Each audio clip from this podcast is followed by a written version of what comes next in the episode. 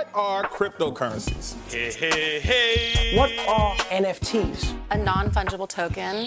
Time to buy Bitcoin. Bitcoin just seems like a scam. What's up, what's up, what's up, what's up, what's up? Bitcoin!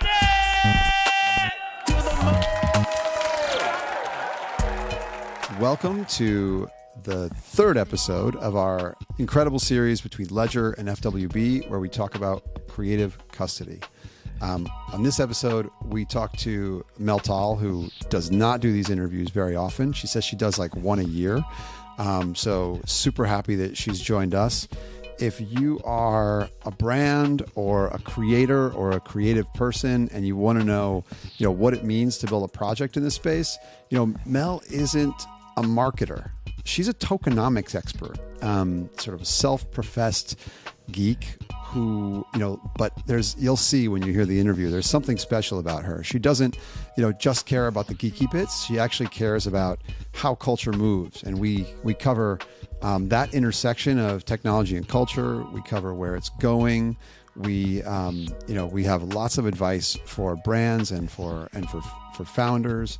Um, and wow i i was blown away z what'd you think Yeah, I mean, I, feel like we could have uh, continued talking and asking her tons of questions for several hours, and uh, and so I think it's also just a great conversation that'll really get you thinking about, you know, where where this space is headed, and it's exciting. It like makes you, exci- I mean, it made me excited, so I hope it will make everybody else excited and inspired also. So we hope you enjoy. let's get into it welcome mel thank you for joining us Thank you. It's a pleasure to be here. It's obviously a long time coming. I think it took us a little bit to coordinate our calendars. Yeah, and, you're you're uh, you don't do so many of these, so I feel very lucky that we uh, that, that we got you on. yeah, this is uh, one one a year. I think is my average. That's perfect. You know, there's supply. You you know why? Because you're a tokenomics expert and you understand supply and demand. is that what it is? I think it's more um, In, in, intuitively. Zoe, why don't you kick us off with the with the with the the first bonus surprise question? First bonus surprise question. So we've just been asking everybody since Dad and I are both avid concert goers. What was the first concert that you ever saw? Um, my first concert that I ever saw was the Guns N' Roses um, "Use Your Illusion" uh, tour. That was in That's a good one. yeah, it was a crazy one. It was in Sorry, I shouldn't judge. I shouldn't judge, no, it was in but it's um, that's a good one. um, in the race course in um, outside of Melbourne, and it was a 38 degrees, so like 100 ish um, Fahrenheit Wow. day, and um, they almost half the crowd got heat exhaustion. It was like one of those crazy, crazy Oh rock my God. concerts, and you know, 50,000 people and just mayhem, and yeah, it was it was really good. so good, good entry into concert worlds. Um, that is amazing. I've a follow up question. Then, was it a good show? It was incredible. I mean, this was when Guns N' Roses were peak, peak, it, like the rock band. Exactly. Yeah. I mean, Use your illusion. Double double compact disc. It was crazy. Only big bands can release double compact discs. I think it was when November Rain was like number one song everywhere in the world. It was like that peak, peak time for them. So Right. it was it was a pretty epic thing. Well, given what your first concert was, we already know a lot about you. Um, but like, tell us who you are. How do you summarize? You know who you are and what you do. Uh, who I am. I mean, who I am is is probably um, like just as a person. I'm very much uh, in like individual, or or I do things pretty solo. So since the beginning of my career, I've always worked for myself. Never ever wanted to work for someone else. Um, you know, I sort of have that little bit of an anarchist streak. It's really more of a freedom streak than an anarchist streak. I think I don't want to break stuff. I just want to be free of things. Um, and so uh, that's probably the better way to describe me. And and then um, what do I do is what I do is um, I build tokenomics and technical structures in the crypto space, and I've been doing that for for a fair amount of time now. So um, since since early on in the Ethereum ecosystem, and um, yeah, that's that's kind of I do that for big brands and interesting. How how did you find your way to that? I mean, I, I know you as you know one of the, if not the, sort of foremost tokenomics experts. and like but but how, how does one become that um, before i got into crypto i i was really like i mean this is probably just shows how geeky i am but um, before i got into crypto i was really into complex systems and i really like went deep on how complexity works and game theory and then all of the other things that kind of go along with that and then also just natural systems. So i did studied biodynamic farming and organic and permaculture and um, all of these system structures like really complex natural uh, decentralized systems. And so when i got into the crypto space like firstly it just made sense because it was a technical version of the kinds of systems that i'd already kind of gone quite deep on um, and then once I got in, I just, I kind of, like, this is the idealist of me, I kind of fell in love with the white papers. So for me, I learned how to build in this space by reading all of the aspirational things that everybody else wanted to build and just um, going really deep and kind of doing the right, um, I guess, just researching all the things that they would put in, definitely Googling the mathematics, and then, um, you know, just figuring it out. So it was, it was just sort of a natural direction for me to go in because I'm already, I was already fascinated with how systems work. And um, tokenomics is really just a game of um, how to make the complex systems that sit on top of this technology. So, what's your what's your background? I'm, I'm I'm curious. I mean, I'm I'm kind of asking this for you know anyone who's interested in what it is you do. You know, I think there are probably others who are listening who also find it interesting. Uh, they might want to go that direction, but you know, what what's um what's what are the prerequisites for doing what you do? Um, I think like it's. I know it sounds a little bit cliche, but really deep curiosity, I think, is a fundamental ingredient in this because you you have to be prepared to like to one go down paths that you've never seen before because most of it's pretty new and to really kind of go wide as well as deep. So you need like a kind of curiosity to do that. Um, and you know from a background perspective I've, I've always run my own businesses and for me it was about problem solving. So i'd pick a problem that i thought should be solved and that would be my business right? And so it was never like i'm going to create a company. It was like i'm going to solve a problem. And so um, maybe it's about like a combination of curiosity and the need to like solve interesting problems or work on interesting problems and combining those two things together makes this sort of space quite easy i think. Like it's never a work it doesn't feel like work ever to me. So it's always just like, oh, I'm going to learn something new or I'm going to solve that thing. and I mean, you and I met because we both have this belief somewhere that, you know, culture is currency. Um, so you also, if I can reference Guns N' Roses, you know, have a, you know, a love or a belief in culture. What, you know, wh- where does that play in, in what you do? Um, yeah, absolutely. Like, so I, I don't think there's anything that you can create technically that isn't human, right? And there's this like funny separation of these two things. But in my mind, it's like this is an, a representation or a reflection of a human in this technology in every piece that's made and everything that's created on it right? And so to understand the technology you have to understand the people right? And to understand even the systems you have to understand the people. Even if you want to understand what the problem is you have to understand the people right? And so it was always this like every time i looked at a problem whether it's technical practical structural um, I would look at it and think, well, what's the human element of that? How did it get created? What are the decisions that were made?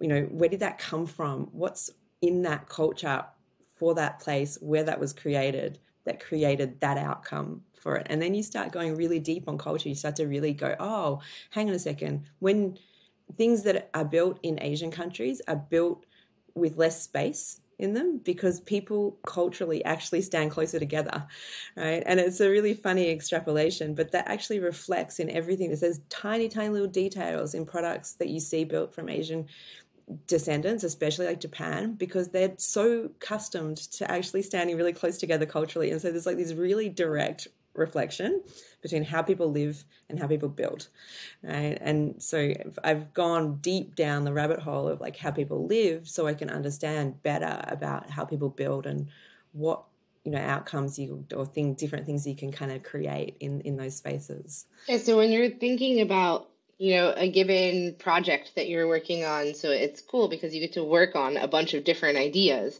And then i would love to like kind of dig into you know the types of things that you like like you were just mentioning that you grab onto about that community when you're thinking about how to kind of make an economy out of that right? Like you're making all of these like cool tiny economies is, is almost like your your gig right for these people. And so it's interesting to think about like how do you think about something like a rug radio different from something that's a you know more of like a well-known brand right?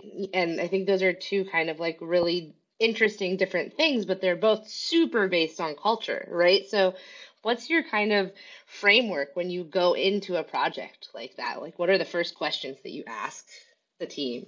Yeah it's interesting because they're so different. Like even just like yeah. if i think about like think about like a Nike, for example, which is a brand that I work with, and then a yeah. rug radio, it's like, wow, it's like nine yeah. day, right?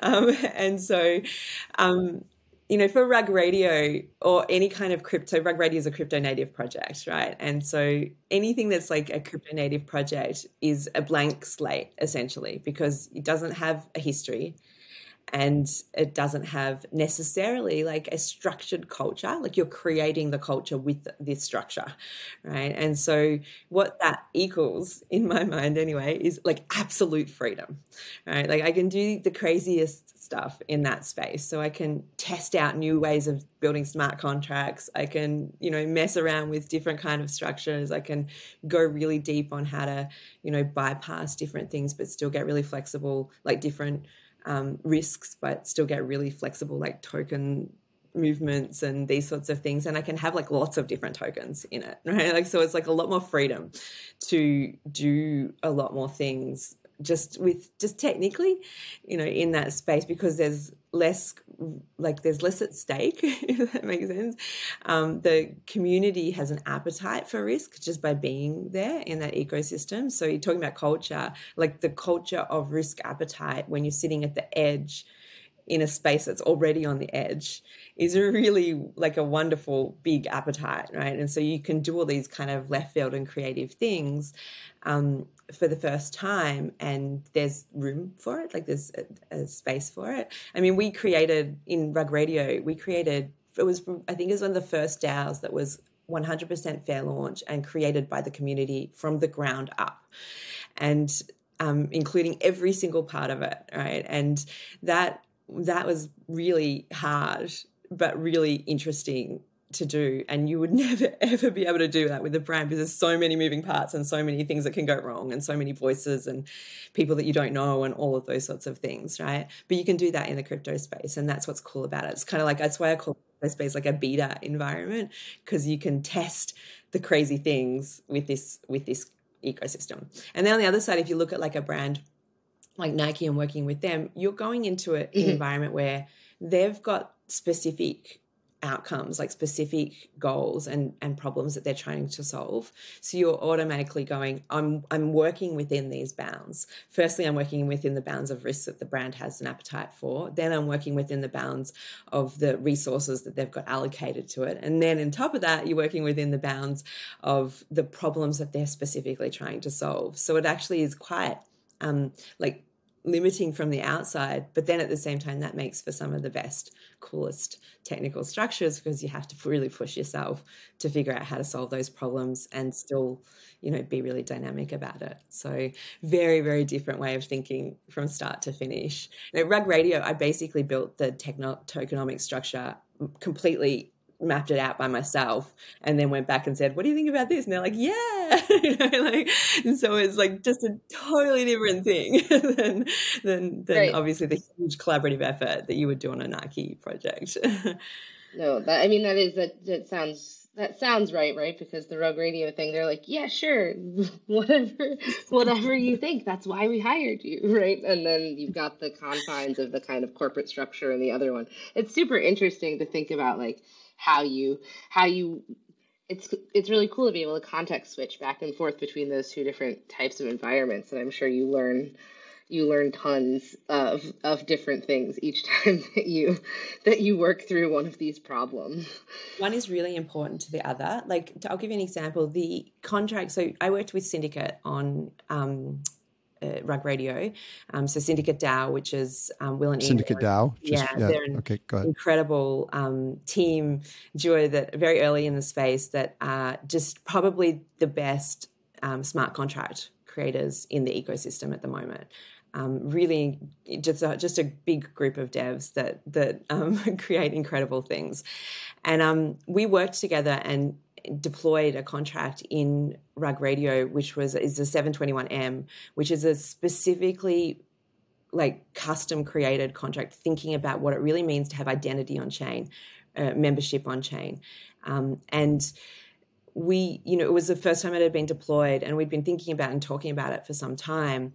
And that was a real opportunity to test that, to test it in a really robust, demanding environment, so that we could then take it and actually use it in a brand. So the contract that Rug Radio use is actually a similar it's like use the base foundation of the contract that nike use right? And so it's one actually really informs the other. And you can't actually do these other big pro- projects without having an environment like a rug radio to test out these crazy new ways of thinking about the technology. Oh, that makes a lot of sense if, if, pardon me for being like remedial about this, but I'm I'm I'm thinking that our audience might be listening to this and saying, "Okay, tokenomics, what are you talking about? I don't know Rug Radio. I didn't yet experience Swoosh. I actually finally managed to buy, uh, you know, my my um my remix box today. Could you could you could you use each of those examples in and for each of Rug Radio and Nike? What's the final product? And I'm, what I'm really curious is like, what is the scope of tokenomics? You know, when you say token, tokenomics, where does that begin and where does that end? What did you actually do with each of Rug Radio um, and Nike? Um, and in each case, or maybe Rug Radio, because there's been more time on the clock, um, how has it gone? You know, what what would you do differently today? Um, so what do I what do I actually do? Um, so for Rug Radio, and these are different. It's interesting because it's very different in different both those projects. But um, for uh, Rug Radio, um, basically had, which was all on a Twitter Spaces. I mean, you can actually go hear this live. Had this like it was like, why don't we create this, you know, uh, media brand that's for the people by the people?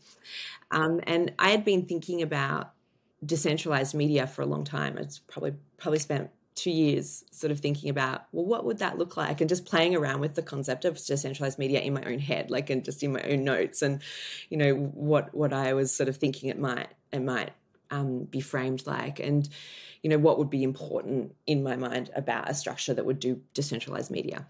And um so it wasn't a new topic to me when i was coming into it um, but you know, obviously a new group and a new context in how it was being put. So Farokh had this had that statement like, "What is it for the people by the people?"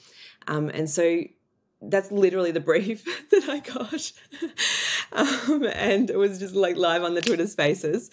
Um, and so I kind of went away with that and was like, okay, um, in like a Miro document, like a whiteboarding uh, doc- document um, was like, what would that look like? Like, what are the most important things that you have to think about to get decentralized media and breaking that down into um, what works already in centralized media, what works in centralized social ecosystems, and what do we want to take from those things and bring them over, and then what doesn't work and how does how what could the current technology in in crypto do to solve them. It's kind of like a like just a basic map of like really high level. So start with that, um, and then I break that down, break that down again, and say, okay, like what are the fundamental things that this project has to have for rug radio for example one of the fundamentals was it had to be fair launch so what does it mean to do fair launch and that's it's like a really easy thing to say but it's actually a really complex thing to implement in a token structure because there's many instances and moments where you can manipulate the outcome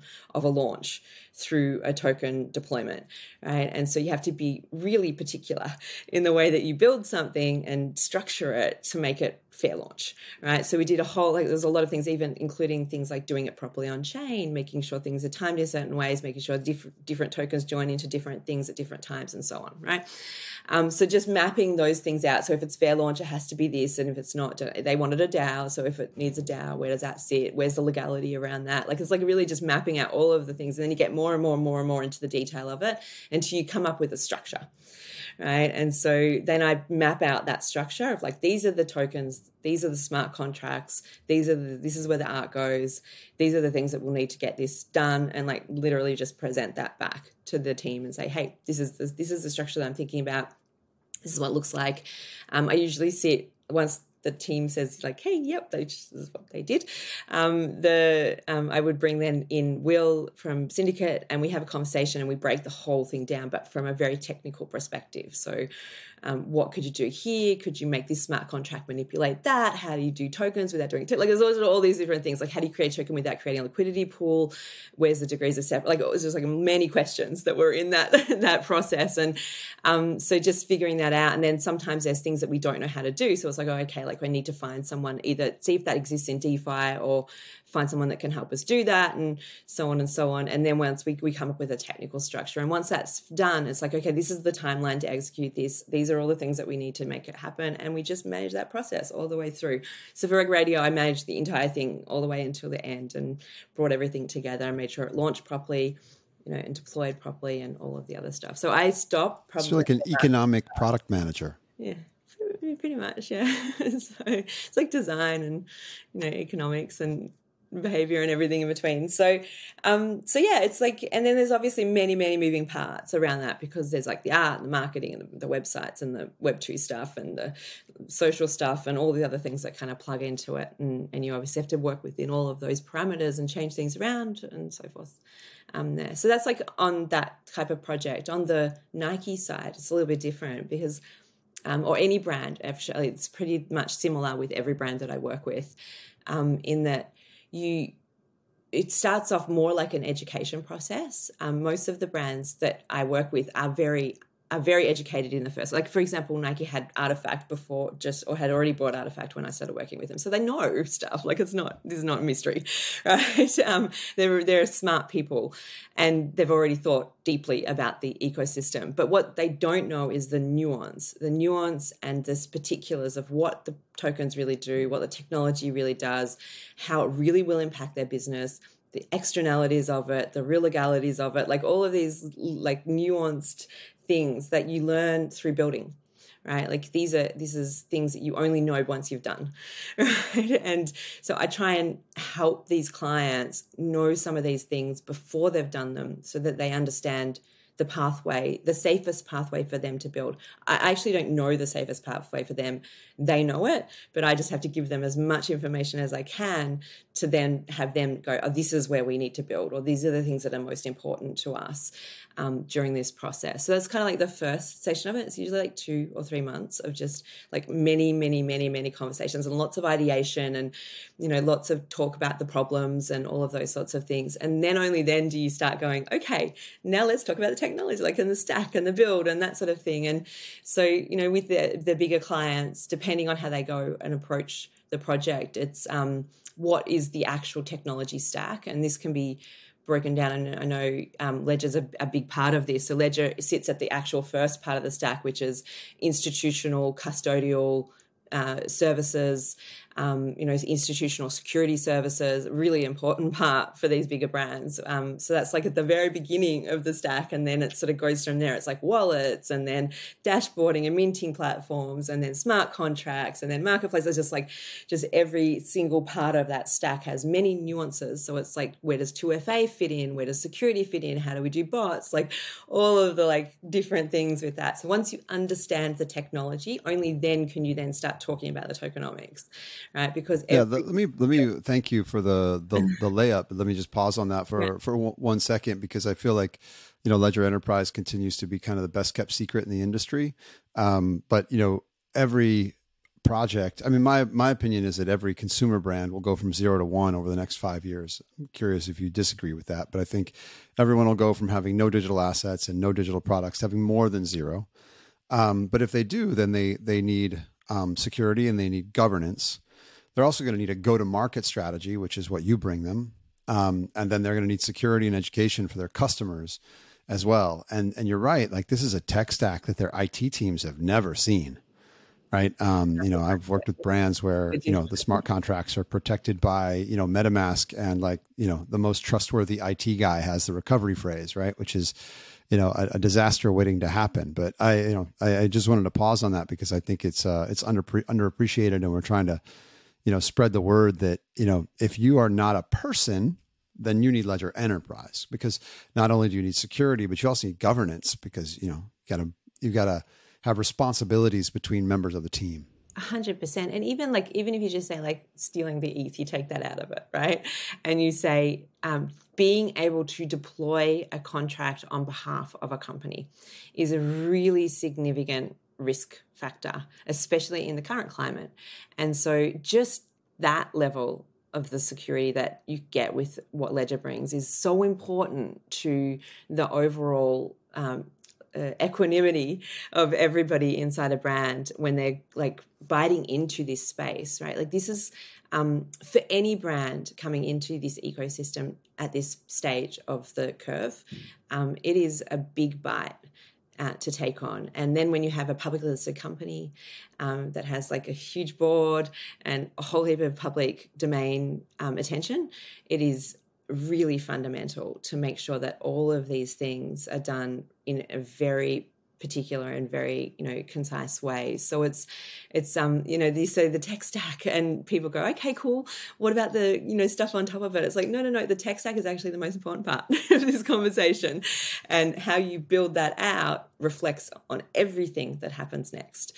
And so yeah so it's so like we spend you know a good year figuring that out. And and it's um you know the the, the ecosystem is moving and are developing so fast that even as you build, you can't actually build like if you build in Web 2, you can pick service providers that, you know, have probably been around for 10 years and you can kind of go, I can make a five year contract with you and it's going to be pretty cool. We're going to get what we get for five years, right? Um, and we trust that you actually can't do that in crypto. What you can do is say, let's do a one year contract. And if we're both in the same place in a year's time, let's do another year contract. Um, but you have to also move as fast as us, right? And this is like going with suppliers and saying they have to keep up and be ahead of the curve to even keep these brands in a year's time, right? Because the everything is moving so quickly and changing so rapidly. So yeah, it's a really interesting it's an interesting dynamic on all sides of that conversation. yeah, I mean, it is super interesting too to think about kind of like where we are in the curve, and then what I was thinking about when I was, you know, thinking about the project with with Dot Swoosh and and a couple other things is just like, you know, I'm curious what you think um, the characteristics of brands that like I guess should is maybe not the right word, but that that are like uniquely positioned to be able to break into the space at this point, right? Because you have to have, like you said, some risk tolerance, and but then also, you know, with Nike, you've got like we were talking about at the beginning, you've got like the creative and the and the cultural currency kind of baked in with the sneakerheads, right? So like, what do you think of when you're thinking of like, you know, ah, oh, this brand would be really cool if we could figure out a project um, on chain. Like, what are those characteristics? Uh, yeah, it's a good question. Um, it's it's more about like it's more about their ability to um to understand that this is not uh, this is not like a trend. It's it's actually a real fun, fundamental shift in the way that like the technology foundations of things are going to be moving. And so it's like this. It's like a mindset that actually is, and it's usually in the conversation that you have with them. Like there's obvious things, like you said, like there's like, um, is it big enough? Um, is it an interesting part of the marketplace? I think it's really helpful to have brands that have like a kind of um, subculture of their own, whether it's like a Shake Shack or a Nike or whatever. Like these are kind of brands that have their own little kind of subculture. Um, and so that's like a good element to have in the mix because I think that helps um, make the project interesting, full stop. Um, but I think the biggest thing is really just their appetite to actually use it in the way that it's designed to be used, this technology, which is to solve real problems. Right? And so um, instead of uh, thinking about it like marketing, uh, the, the, warning signs is probably easier to, to talk about. So the things that t- say to me instantly, this is not a client that I want to work with, or this is not a client that I think is right for the market now, is like they're thinking about it like a marketing plan. Um, they're thinking about it like the NFT community is the community that they want to approach. Like those sorts of indicators to me are like, mm, no, that's like that's not where I want to be. For me, it's like, uh, you know, Nike came to me, and also my other clients have come to me and said, we have this whole segment of clients over here that we want to talk to, and we think we can do better with this technology, and let's see how we can figure that out. And that's when you go, okay, like that's the serious project. That's the one that's actually really going to make a difference in the ecosystem. Yeah, and I and I think one other concept that I think is fascinating and I would love for you to tell us a little bit about is this idea of on-chain memory, which I've which mm-hmm. I, have thought about, but I had never heard it called that before. And so I'd love it, it if you could kind of define that for us, what you think that means, and then like why that's so important to these kind of brand projects. Like, what is that going to add to their to their business over time? Um, so it's interesting because like most people don't think about building on chain actually like literally, right? They think it's like a saying that you, you say, oh, let's build on chain, like we're building in crypto. it's like not that. Building on chain actually means making indents into the into the blockchain through interaction between a token and the blockchain that is a memory that's like forever kept and held in the blockchain right? And so for example when you token gate when you go and you you use your token to open up an ecosystem or to get into a, an event or whatever it's pinging the blockchain and saying hey blockchain is this token in this wallet doing this thing? And that's a memory. There's a memory of a signature on chain that's held there to say that I tried to get into that event at this time, exactly at this moment on this block, right in history, and that's that's like a, a, moment in time, an actual cultural moment in time, in that instance when it's in a real real life event, um, that's held on chain, right? And so if you reverse engineer that, if you like flip that around the other way and you say, I'm building a token structure, I'm building an identity structure for my customer base, I'm building an identity structure for my community, and I want to understand my community. So you, what you want is to be able to create a a history with them, a memory uh, with them. So when they show you how they emerge in your community, not when you force them to show up to places, but when they actually choose to do things in your community, you have a memory of that. You capture it. And so over time, what that might look like is um, let's say I have my Swoosh ID and my Swoosh ID, I go and uh, tap my Swoosh ID when I go and buy some clothes in the store. Um, and then I go to an event in Portland and then I do this over here. And it's like I do like five or six things, let's say, in, in a month. On chain, I have a memory of those things with my Swoosh ID. It's all attached to my Swoosh ID, right? And it's all sitting there on chain.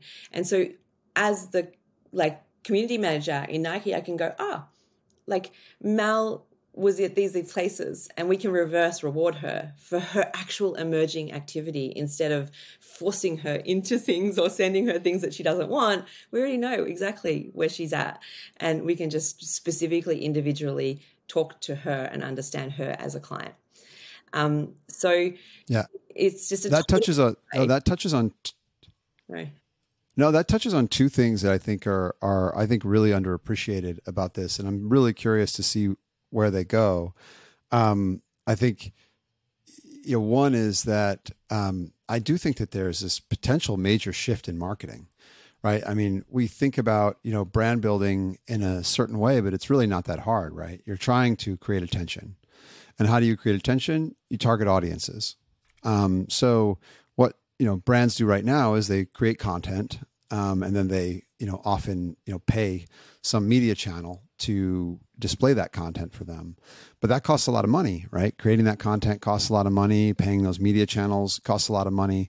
What if you just had direct access to the audience and you could basically gift them you know the benefit of that of that marketing? And that and that that seems to be you know part of where you're going with that that's exactly it. And it's it's um if you take into consideration like let's say put crypto aside for a second and you take into consideration the shift in culture on social platforms um, so social platforms probably up until the year mid covid um, they probably peaked out mid COVID as far as like attention and capacity for you to get a return on investment for advertising and so forth in that space, right? There was like a peak point. And then they're sort of slowly declining over time since then. And you put on top of that the removal of third party cookies, which happens, I think, in a six months' time or so, early next year. Um, you essentially have closed off the two most used uh, platforms to know your customer, for almost every brand, right? Like that's removed. So then what do you do? Right? Where are these people? Who are these people? You can't just email them. No, like no one reads their email anymore, right? And so it's Yep. a, it's an actual significant problem in the marketing space. And so then you say, okay, well, what what has actually shifted? Right? And this is a cultural conversation. I know you know a lot about this, Ian, as well. It's like you culture comes in these waves of of up bot up the like top down and bottom up right and when it hits that middle mark of the those two things it's like a really beautiful time in in a in a curve but often they're sitting at either one end or the other. And that peak that i was just talking about that's when that was peak top down right? That whole sort of peak social media space um, almost reflected in clothes it's reflected in the aesthetic as well. So everything is very loud um, everyone is very loud the colors are loud. the lots of gold like blingy things like it's that's the it's like an aesthetic not just even a mimetic right? And then you that falls off the top of a cliff because everyone's starts to seek the creatives start to seek what no one else has right and so they quietly go down the bottom of the stack and they start emerging in different things, but they do it in a way that's very closed off. It's like if you know, you know. The if you know, you know culture starts, right? And this emerging thing happens, right? And then brands start to figure it out somewhere around halfway point or a little above the halfway point, and then it goes and peaks again, right? Like that's like the cycle, right? And so what this technology actually can do is help you understand the emergent as they emerge, right? you can see the emergent as it emerges. So this is when you think transparency in this space. There's like a almost like a misunderstanding of what that even means. And transparency is this like decision to look, and the, the, everything's there, but you actually have to make all these decisions to look at it, and all these decisions to build to be able to see it. Um, and so what you're seeing now is um, this shift. And a really simple way to describe the shift, um, like to describe all that for a customer to kind of understand it or for people to kind of understand it, is to say, up until this point, everything happened before the point of sale and the customer relationship ended at that point. So you build, you build, you build, you advertise, you build a product, you get them on the site, you get them to buy something, and they buy it and they finish. Like that's the end of the sale process, right? And everything for this technology brings, and what this technology does, and what the culture is telling you where they're at right now is that everything starts at the point of sale.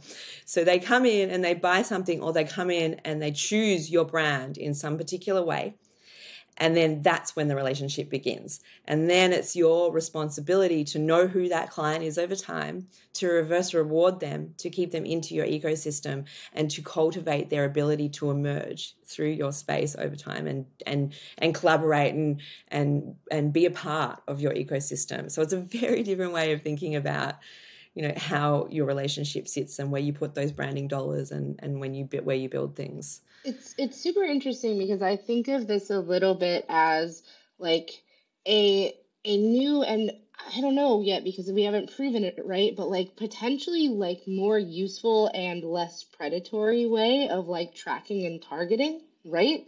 You've got this like on-chain memory and then we have this incredible like I think opportunity and, and inevitability ahead of us where like we will eventually have like actually only one login, right? Which is, you know, your key that you that you sign you sign in to a website and then you can be able to kind of like use this on-chain memory to say like, you know, here is a truly useful front page for you, right? Like with with these brands based on like how we know that you've interacted with us in the past and like maybe how we know you've interacted with this other brand that we just did a collaboration in or like with this music artist that you also you know have ascribed value to. And so i don't know i think i wonder how you think about that that world right? Because so many people are are like turning off ad tracking right? But like I feel like there's more utility in this kind of memory, and I wonder how you think about that from like a predatory, like tracking perspective. Post Web two. A huge part of how I think about building in this space, right? Because I am a massive advocate for sovereign choice, right? And that's what you're talking about there, like the choice that you get to make the choice when someone is talking to you, when someone is in your domain or knowing about who you are, right?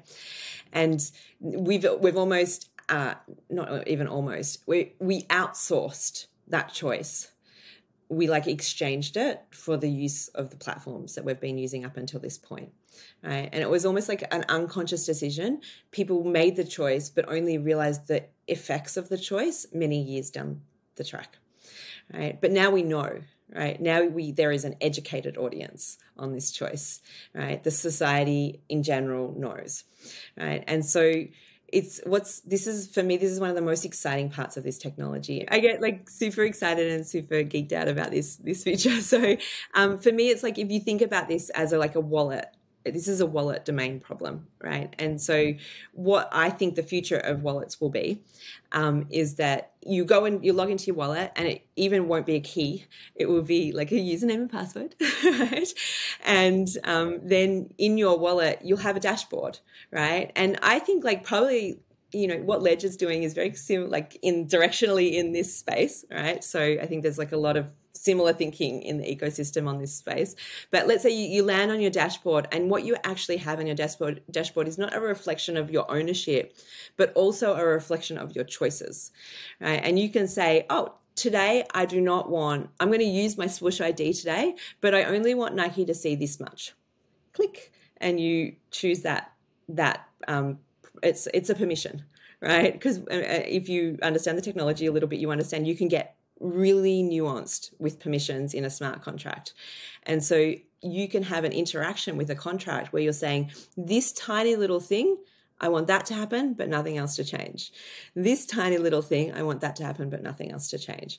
Right. And so permissions become this really interesting space of saying, I want them to see this, but not this.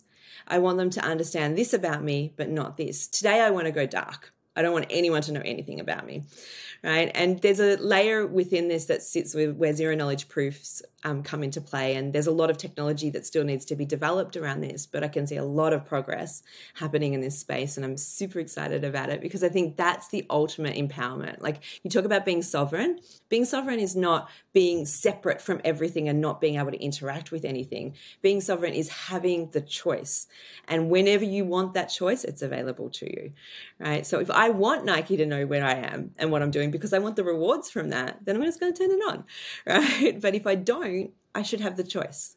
Cool. I am.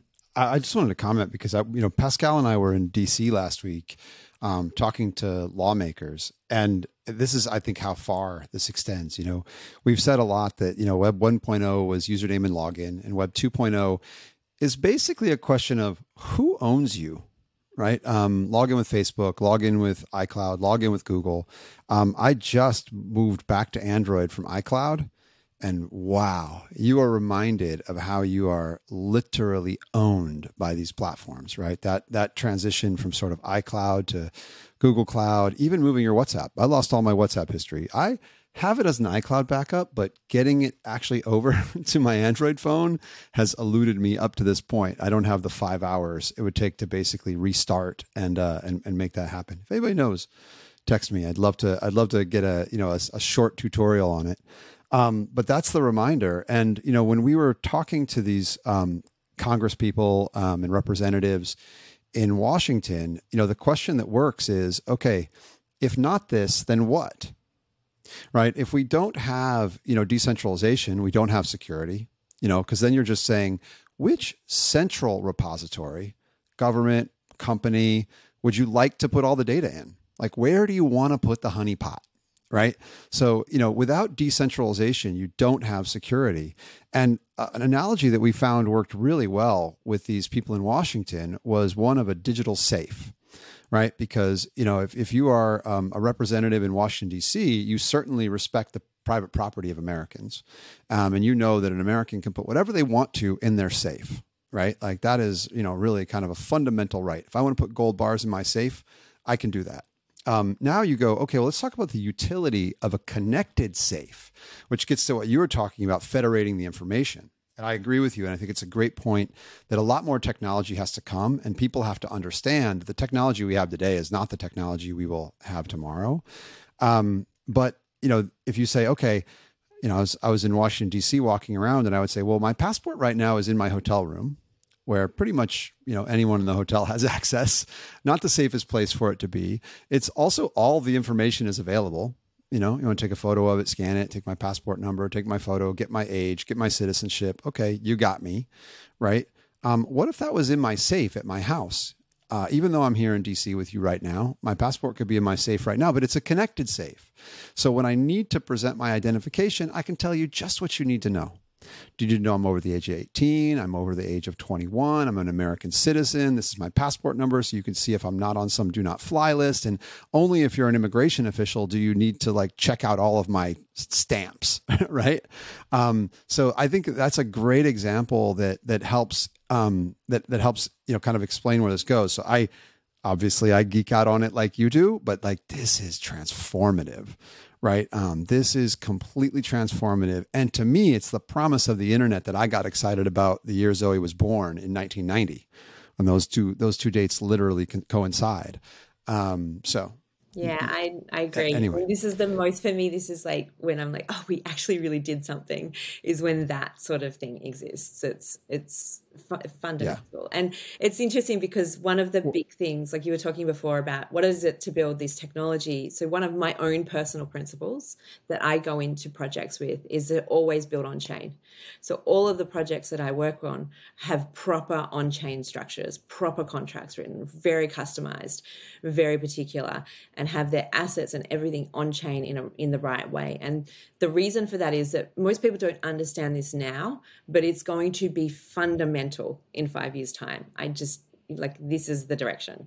And if you don't build now for that five years' time, you'll be in all sorts of trouble in five years' time.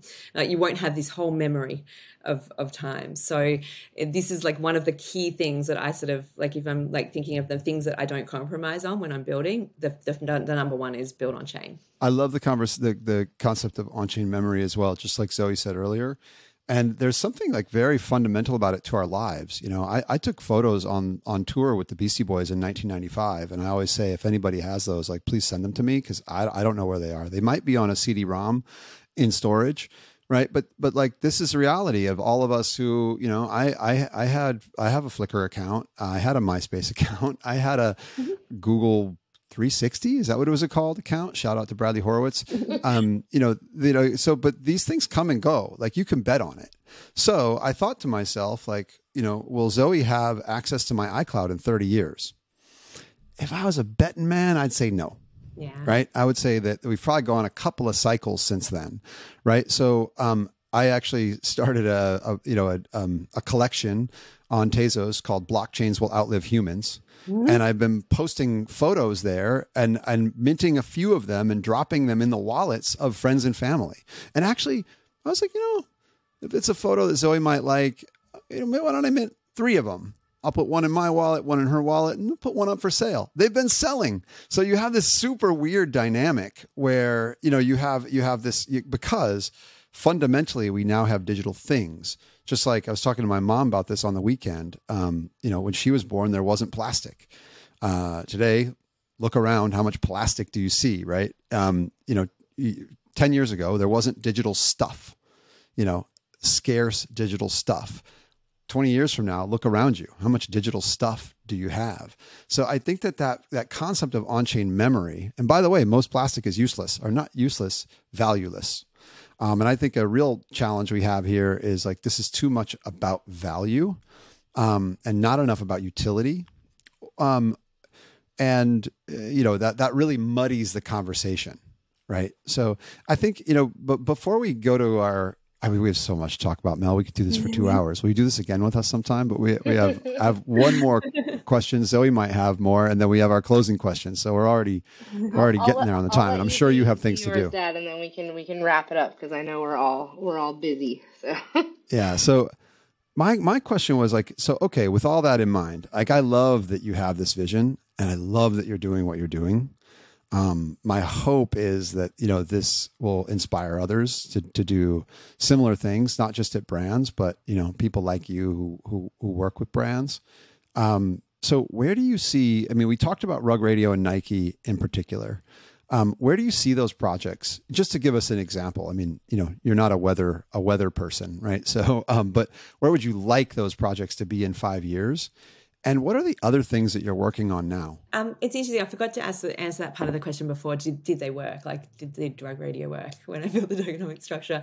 Um, well, the good news is that it did work, which is, in, in fact, it worked this is one of the awesome parts of this space is you get these live instant feedback loops like if something doesn't work you're going to know really quickly right um, like so they're just functionally they work um, and that's great and then um, as far as like just their evolution. Like Rug Radio has gone in this completely different direction. I mean, it's actually one of the most profitable DAOs in the whole ecosystem, which is crazy.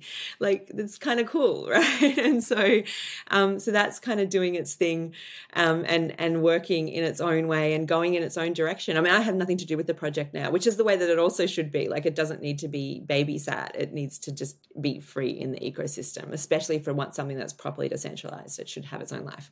Um, so that I feel like is just a constant like cool feedback loop that I get to enjoy and see and learn from. And there's elements of the technology in that project that won't be realized until well down the line. Like the tech, the token that we created doesn't get fully vetted, uh, uh like released in tranches for five years. So we actually really won't know if it works until another like four years. So that's cool. I get to wait and see that and see what happens with that and how even if it lasts that that test of time. Um, so that's sort of one side of it, and then you know, from an uh, like a Nike or a big brand perspective, I certainly don't want to just point out them because it's similar for other other brands. I can already see internally in the bigger brands that I work with how much even just doing one project completely breaks the thinking of how they think about the next 50 years of their brand. And we all know that anyone that's done a project knows what happens after you do a project, right? Something breaks, like it's like the way you see the world shifts. And I'm watching this happen in these brands, and it's so cool because then they're like, ah, oh, wow, okay, let's rethink that. And that's the kind of conversations that I'm hearing from these these companies and these organizations. Like, oh, we could do this whole other thing and then they're coming back to me with ideas that I didn't even think of. And that's like unreal. So for me, I'm like super excited and I think it's really going in the right direction. And even though there's only a few, you only need a few to do really well for everything else to work.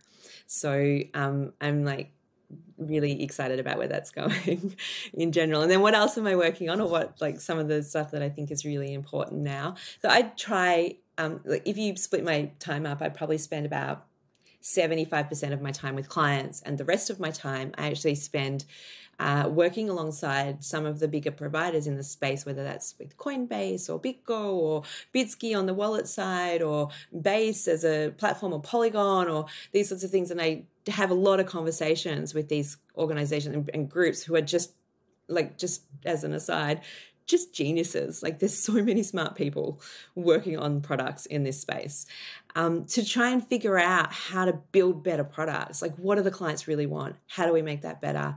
What can we really do? What am I seeing coming? What are they seeing coming? How is that going to impact what the decisions are being made over here? And so a lot of my time sort of spent in that kind of like how do we make better product space and can we do this better? sort of sort of um, section. And then the last thing that i'm really excited about and really thinking about a lot and this is probably like my daydream time is probably spent in this space which is um, with AI coming in. I know we didn't bring AI up in this conversation, which is great, but um, we, when with AI coming in, from in my mind, AI is the ultimate tipping point for crypto because what you need when AI is everywhere is the ability to verify what's real right and what's true and it is the first true utility use case for crypto like ubiquitous utility that everybody needs is is this really real what i've been saying what I've been saying, and I and I stole this from Lesley Silverman at UTA. So credit where it's due. Is she said it really simply? Um, AI brings digital abundance, crypto brings digital scarcity. And we said that a lot in DC last week. They need to understand that these are two sides of the same coin. Um, I was just going to say, if you think about it, that from a tool perspective, like how do you build for that? What you need is a cryptographically confirmed way to decide to verify like when you make things to verify that they're yours. So you need it as a builder. And on the other side as a viewer as an audience community person like just a member of society you need a quick way to verify like literally click this button to verify on chain that this is a real thing or not kind of tool on that side. So there's like two kinds of toolkits, a pull pull and a push.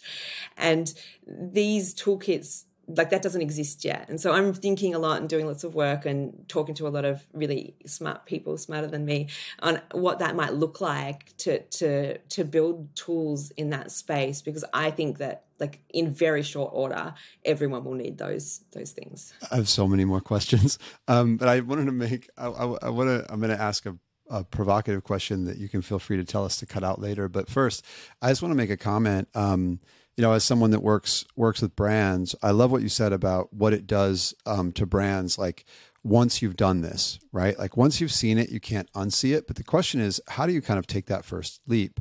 So what I've been saying to brands is that um, you know get started um, because the more time that you spend, um, you know, the more learnings you will get. Um, don't take a lot of risk. I actually really liked the Nike drop, doing it in, doing it in fiat, doing it for less than 20 bucks. Very smart, right? Because they get to learn without a lot of kind of speculative risk. Um, but I also think you're right. The very first project I try to do with brands is an internal one, one that is for the employees, right? Because if you can just get you know, if you can give a digital um, asset to the entire employee base, it was actually Toni Belloni, who is the managing director of LVMH, who had this realization. And when he said it, I went, oh my God, first of all, I should have thought of that, but he's much smarter than me. But um, this is two years ago. I was trying to explain a lot of these things to him, and his response was, oh, so we should do a POAP for everyone in the company, right? And I was like, uh, yeah, that's really simple and probably really effective because, you know, again, everyone has to go from zero to one, from not feeling it to feeling it, right? And then, of course, like you do that, and there will be very few kind of takers. But if you're in a gigantic organization of 10,000 people and you manage to like get 100 people to get it, holy shit, that's a lot of people on a relative basis because only two people got it yesterday and they were in a corner and everyone told them they were wearing tinfoil hats, right? Um, so I, I, think, you know, I, I love that approach. I think, look, I always say this is a slow burn. You know, I started building digital music apps in 92 and we launched Apple Music in 2015. So anybody who thinks this shit happens overnight, I got news for you. It doesn't. It takes a really long time. A lot of tools have to be built. We need a lot of people, you know, who are, you know, who are who are doing you know what it is you're doing. Um, and the provocative question i wanted to ask you just because i think it's interesting is you're accustomed to getting paid in ethereum true or false? true it's a vetting tool that I use. I, I love that because it means you're all in. Yeah, not in every client because some clients are not legally set up to to do it yet, and then we have to bring in people like. Yeah, I'm trying to imagine Nike paying you in Ethereum, but um. But well, you know, that's this is it's actually a wonderful vetting tool that I use. It's one of the the tools that I want so I can understand where a client is because the minute that you ask someone to pay you in Ethereum, you know exactly where they are on their learning curve. If they can just go, yep, no yeah. problems, then you know I'll give you an example. When I started did some work for Keith uh, Grossman at Time, um, Keith got me on the phone and he literally wouldn't let me off the phone until I said I'd work for him. And then he's like, "So what's your ENS domain?" And I told him ENS. He's like, he paid me before I even got off the phone. I'm like, okay, like, but like that's like Amazing. the of like someone that's in the space, right? And then you've got you know clients down yep. the bottom that are like, can you walk us through how we even do that? Right. And which is a very honest answer of like, this is where they're at as a customer. Right. So it's, yeah. I think that, um, like, I don't, I think in Ethereum, like I translate things back to, to dollars. I, I don't think in dollars anymore. So. All right. Um, I think we could all talk for like another three hours probably, but we're we're gonna we're gonna go we're gonna let everybody get the rest to the rest of their day, but we're gonna do our lightning round of of, of questions if that's if that's I'll, cool with yeah, you. I'll start. I forgot you did the you did the band question, so I'll I'll, I'll start with the uh, with the other one. You know, this this is you know this is a uh, podcast series. It's around the concept of creative custody, um, but I think all of us have a very different view of what that means what does creative custody mean to you? Creative custody. The first thing that I thought of was like art, um, but I mean, I think it's it's choice, right? um, it's it's art and it's choice. I don't know. That's the first two words that came to my mind. Creative custody. Art and choice. Perfect. I um, and, and so then when we're thinking about moving from kind of like the the web 2 world of information toward the kind of web 3 world of, of value what advice do you would you give somebody who's thinking of kind of transitioning what they do from like a world of information to a world of value? Uh, you, it's a great question because you use the word value. And when you say value 99% of the population think money right? But there is actually like many many layers of value. And i actually have a top three of value and money is actually the third of the top three. The first one is sovereign decision making the second one is access and the third one is money. And if you have money without access and decision make and sovereign decision making you have a race to the bottom right? And so the, my advice to anyone coming into the space is actually go and learn and understand all of the many different types of value. Connection is a value, access is a value, decision making is a value, preference is a value, your culture is valuable, like your your aesthetic is a valuable thing. Like all of these things are valuable and they can all be captured on chain. This technology can actually capture, move, and equate value to every single one of those things that I just said. So learn about them because that's going to guide you in a totally different space in this ecosystem. I love that a total reframing of what of what value means. You know, the the part of the way that I work people back from this, and this is the third question, is you know starting with things that are out there in the future that I believe are inevitable but are hard to imagine today. Um, just like in 1998, it was hard to imagine that you would, you know, book your appointment, you know, to get a driver's license online. You know, people would have been like, "Oh my God, that'll never happen," right? I think that today, I, I'm certain that ultimately your passport will be a digital document. Um, I even believe that the majority of all luxury goods or luxury purchases, I should say, um, will be digital, and 100% of them will come, have a digital component. What are the things that that you think might um, surprise, or what's one thing that you think you know might be very hard to imagine today, but is is inevitable to be a part of our lives 20 years from now? Uh, you make really what you said about luxury goods is really interesting. I was at an event last night for Bobby Hundred's book launch, and Jeff Staples was on stage with us talking about you know the the space and the ecosystem, and he made this comment about how um, the future that he sees is that everything will be digital and only a few things will be physical. Kind of like when we say, um, right now, if you say, Oh, I'm building a bricks and mortar store, like the actual store, bricks and mortar store is like a novelty item in the conversation. Like, so the novelty item in the conversation of the future will be that you have a real product attached to your digital product. And I think that's really difficult for people to see and to kind of kind of wrap their head around, especially in the current culture of stuff. Right? It's yeah, it's a hard one for people to grasp. exactly. Totally agree. And this is so uh, inspiring, Mel. Really, thank you so much for for being with us, and and not just for being with us. Thank you for doing what you do, um, and like doing, you know, pushing pushing this forward, and and doing these things like this intersection of um, kind of an economy that includes you know not only monetary value but you know personal value cultural value personal values um, you know with with actually putting real projects together from everyone like digital native brands um, to some of the biggest you know brand names in the world like nike um, is super inspiring. So the next time you launch something which i know is coming you're not allowed to talk to us about you got to come back and talk to us again Absolutely. There is actually one thing. It's a question I was thinking about in the back of my head. You asked a question before about like what, how do you get into tokenomics? Um, that I think is maybe really important to say, even in the current climate and things that are going on in crypto world. Um, integrity is something that people don't really talk about a lot in this space. Um, but having really, really strong boundaries around your integrity is actually kind of up there with even just knowing the stuff.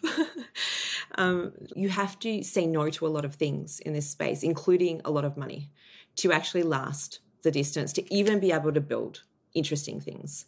Like all the people that I know that are the best builders in this ecosystem have said no to all the scams, all the quick get quick rich things, all the like they just you have to do it to last because compromises your integrity every single time right and if you're really interested in being a builder and contributing to this ecosystem like you've got to figure that out for yourself first because it's going to be an important ingredient in what you what you create for yourself yeah and that was the one thing I wanted to ask you earlier. Just maybe uh, I'll throw in a final question because it's super important. I say it's super important because I've talked to a couple of founders over the last week who I've really I felt like you know they're they're they're down in the dumps, right? Because they um, they're not quite sure where to go next in this very difficult market.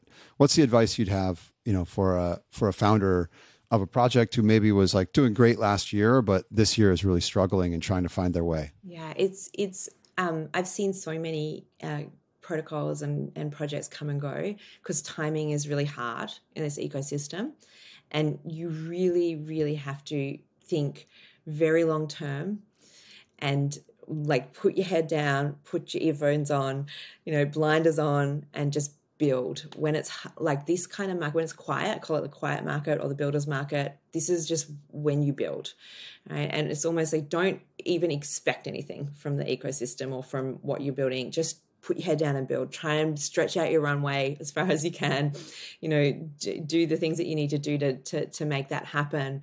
But like just head down and build because the people that you know in 2017 there was obviously like i mean the disaster that was 2017 the ico crash was even worse than what the ftx crash was i think. And you know people came out of that what came out of that was two years of ghostly silence.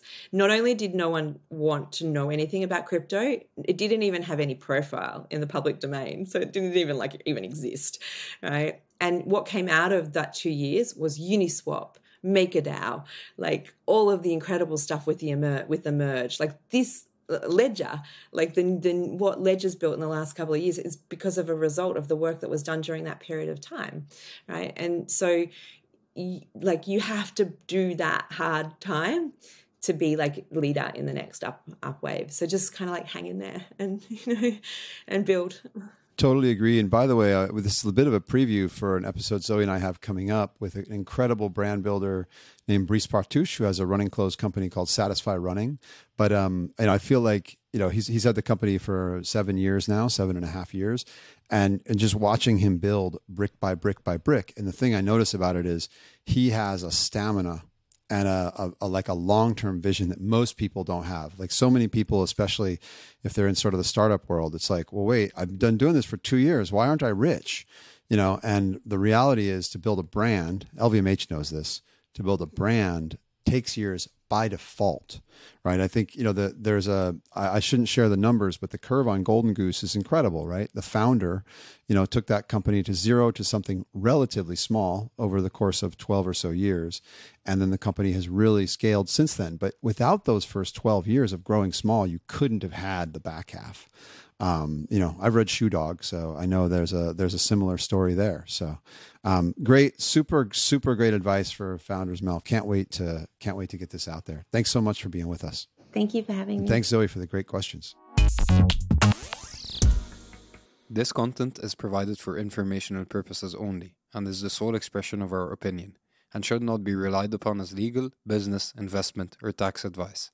Do your own research. Any loss or profit is your sole responsibility. Stay safe.